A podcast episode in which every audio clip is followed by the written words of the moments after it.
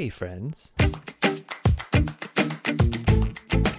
Welcome to the Field Guide to Particle Physics. This is your informal guide to the subatomic ecosystem that we're all immersed in. Today, we're talking about the antineutron.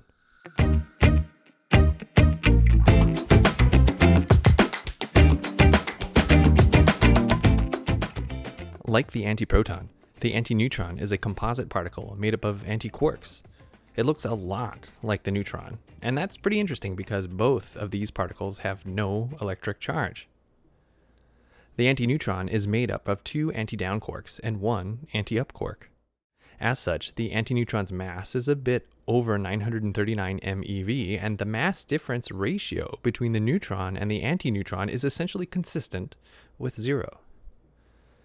Because it's electrically neutral, it's really hard to measure properties of the antineutron. You can't really use electric or magnetic fields to confine, shape, or cool collections of antineutrons in any sort of meaningful way. We don't have a working measurement of the antineutron's magnetic dipole moment, and we haven't really studied their decays. Now, left to its own devices, the neutron decays in about 15 minutes to a proton, an electron, and a neutrino. So we'd expect the antineutron to decay similarly with a positron, but again, it's a serious experimental challenge. We barely have a handle on the antineutron's mass, but there have been some experimental antineutron beams, and there is still plenty of interesting physics that can be done with them. Antiproton and antineutron technologies are kind of linked, or at least correlated. The antiproton was discovered in 1955, and the antineutron was found one year later in 1956. In the 1980s, the low energy antiproton ring at CERN fired a beam of slow moving antiprotons at a liquid hydrogen target to create a secondary beam of antineutrons. Low energy proton antiproton collisions proceed by the exchange of a single pion.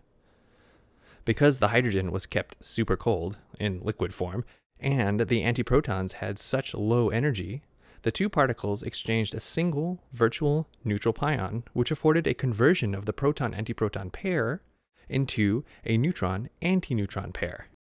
This secondary beam of neutron antineutron pairs was aimed at an iron slab for a target. The neutron and the antineutron interact with iron slightly differently, but expecting to find both particles simultaneously made the measurement pretty tractable. Again, antineutrons are hard to work with, so any trick that you can find is welcome. But of course, there's more. Antineutrons have been created in atomic nuclei, or antinuclei if you like.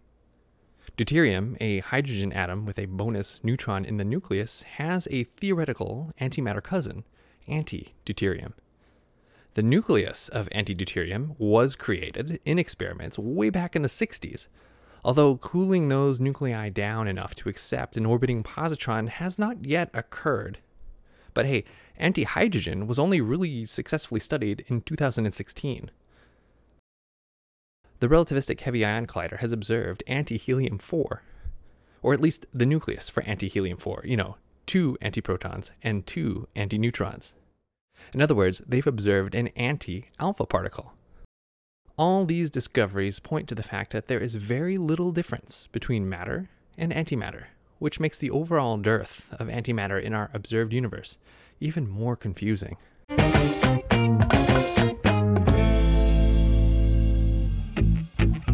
This has been an installment of the Field Guide to Particle Physics, a copyrighted production of the Pasayten Institute. We're in our third season, and it's all about antimatter. Thank you so much for listening. If you found this episode interesting, fascinating, pleasantly confusing, or even just useful, please make sure to subscribe for more and pass it around. For a full free online copy of the field guide, please visit our website at pasayten.org or follow the Pasayten Institute on Instagram.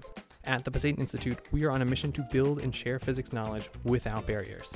Come learn with us.